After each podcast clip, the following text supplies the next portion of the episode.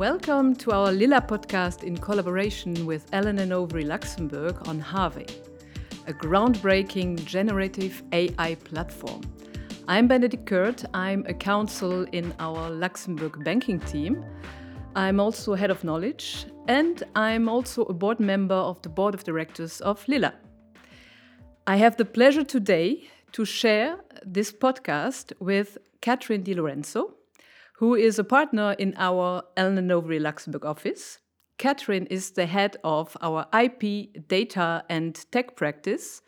Welcome, Catherine. Thank you very much. So, Catherine, in recent weeks, the news about the partnership between Allen and Overy and Harvey have uh, grabbed the headlines and have gained a lot of traction on social media and in the Luxembourg and international press. But let us get back to the basics first, for the benefit of our audience today. What is Harvey? And as you know, a majority of our LILLA members have a legal or compliance background.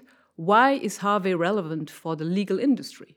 Yeah, so Harvey is a, a legal tech platform uh, which is uh, partially owned by OpenAI.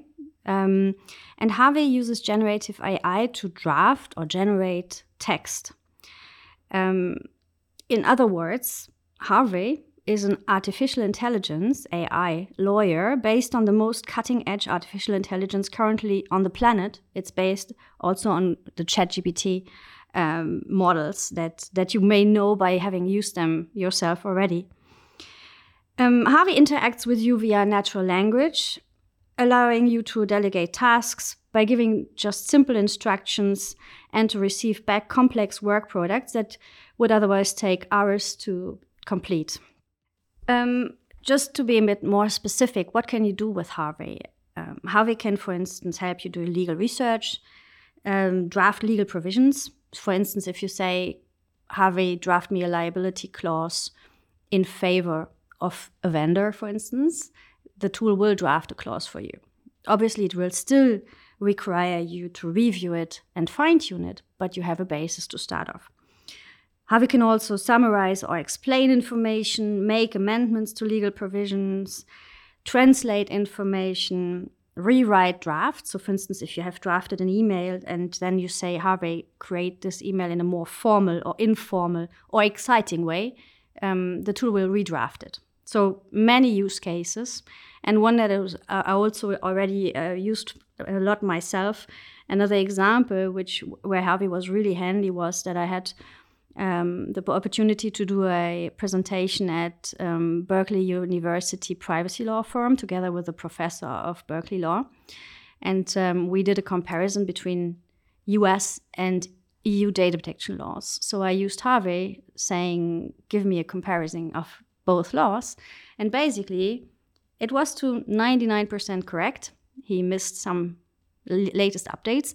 But uh, we could really use this as a basis for our presentation. It saved us several hours of work.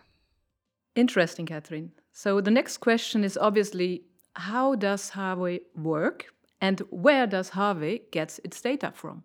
So starting with where the data comes from, actually it comes from the World Wide Web and is up to date, including up to summer 2021. So when I gave you the example of the Berkeley Privacy Law Firm, the information that was missing was the latest development of, on safe harbor for data transfers. But actually, who can keep up to date with those kind of things? Um, on the question of how it works, um, without going too much into technical lingo, but we still need to do a little bit of that. Harvey is an unsupervised neural network model that learns to produce natural language replies to chat inputs um, and those, is, those are often referred to as large language models or LLMs. So, unsupervised le learning is a type of machine learning that finds patterns and structures in data without using any labels or predefined objectives. A neural network is a type of artificial intelligence that uses a series of algorithms to determine patterns within a dataset by mimicking the approach a human brain would have to take to the same problem. So basically, it's smart technology. When you ask Harvey a question, it is searching for numerical representations that make the most statistical sense in the context of all the patterns that it has found. What this means is that Harvey does not truly understand what you're saying, it merely predicts the next word in a sequence of words based on the words that came before it. Very interesting. Thank you, Catherine. Uh, it appears to me that Harvey is not only another AI platform among others, but an actual game changer for a law firm like Allen Overy and also our clients. Do you tend to agree with that statement and why? Yes, of course, I do agree. Harvey is a revolutionary platform that we expect to transform the way we eventually all, and eventually all law firms and our clients in the future do our do their business. It's about creating efficiencies paired with our high quality legal expertise. Harvey will allow us to supplement and enhance the work we do. It's neither a cost nor a corner cutting measure. Instead, it acts like a high powered legal assistant which tackles legal problems with initial fact finding and doing baseline drafting work. In the end, it will be up to our lawyers to finesse, edit, and improve that work. Thank you, Catherine. And have Allen Overy encountered any challenges or limitations when using Harvey so far? And if so, how have you addressed those? Yes, I think I alluded to this already. So, some of the challenges we see is that data may not always be up to date. So, if you rely on a research done by Harvey, it, you will not have the guarantee that you will have the latest case law from the European Court of Justice from last week included. So, there is still that kind of limitation. In addition to that, as I explained the way Harvey works, Harvey may also sometimes invent assumptions, have so called hallucinations, which causes it to get the wrong answer. Um, basically, Harvey will never say, I don't know.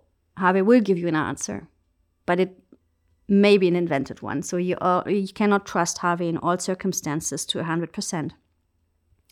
That's why I say that Harvey is a good assistant, but it cannot replace the lawyer. Thank you, Catherine.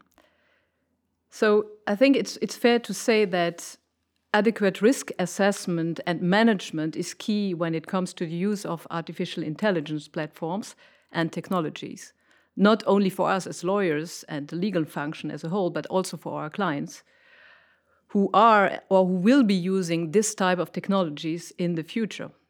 Catherine, in your capacity as IP IT expert, can you please tell us more about some of the main risks that you identify from a data privacy, copyright, or other perspective, and the attention points uh, for a company or individual wishing to use this type of technologies? I would be very interested to hear that.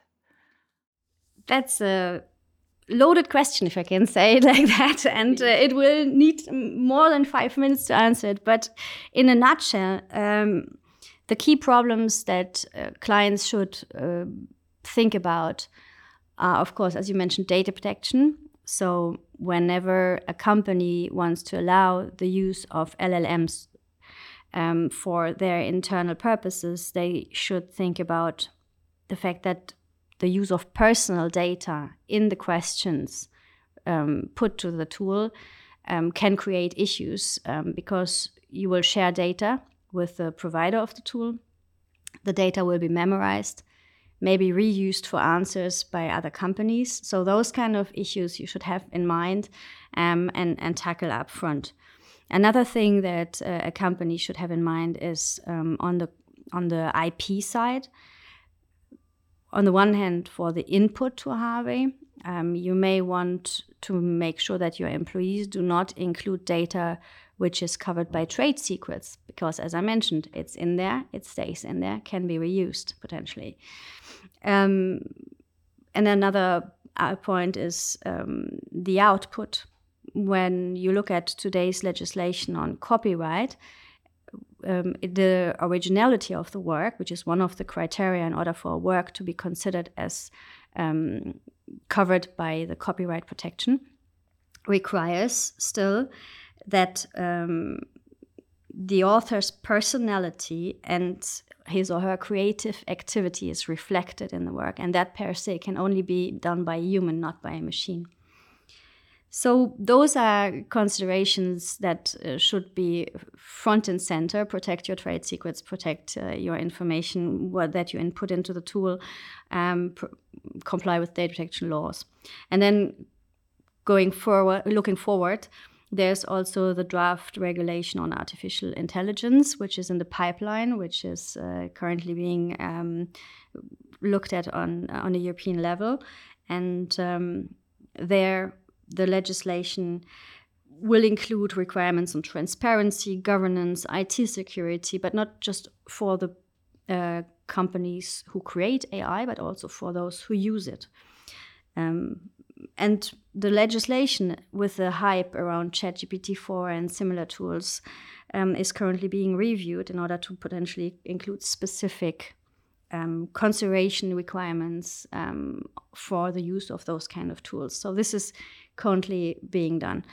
Um, I think from a from a company perspective, right now, what can you do right now is have a policy and a procedure of regulating the use of these kind of tools in your company.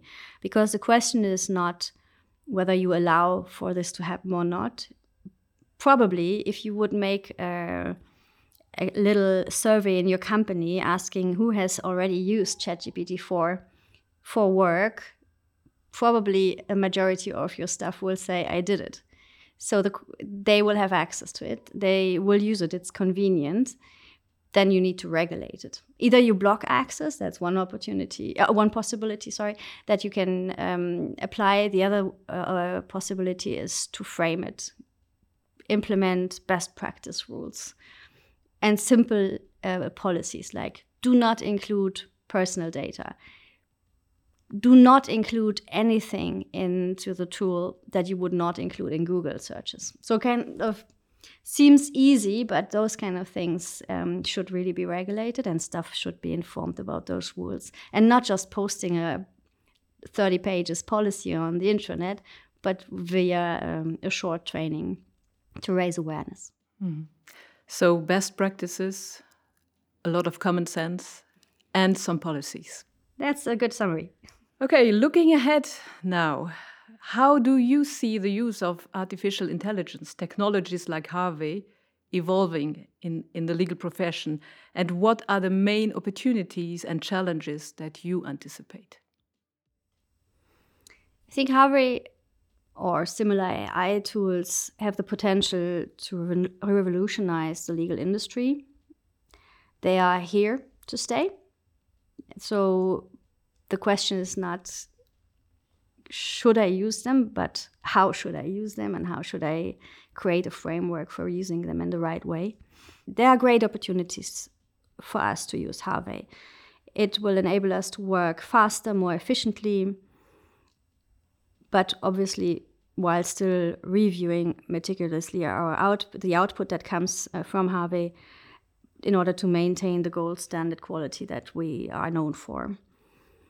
And they, you know, was the first law firm in the world to have an enterprise level access to Harvey, so we have already a little bit of experience with it. Regarding the challenges, what we often hear from people is that they are worried that Harvey or similar technologies may lead to making lawyers redundant, now or in the future, actually.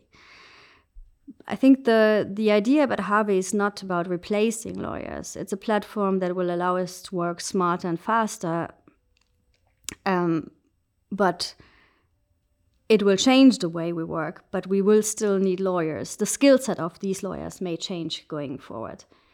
So a junior will have to learn how to critically analyze the output from an AI tool, um, will still need drafting skills in order to revise and improve the content. So there, there's no place for being like, there's no world where we do not need lawyers anymore. Another concern that we often hear is whether junior lawyers may be less well trained as a result of not going through the traditional uh, rite of passage.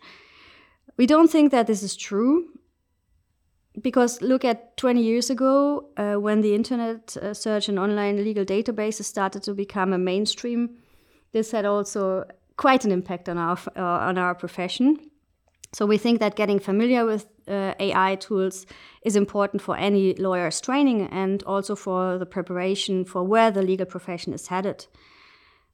Lawyers will, as I said, still need to be trained as lawyers and um, to do the work of lawyers.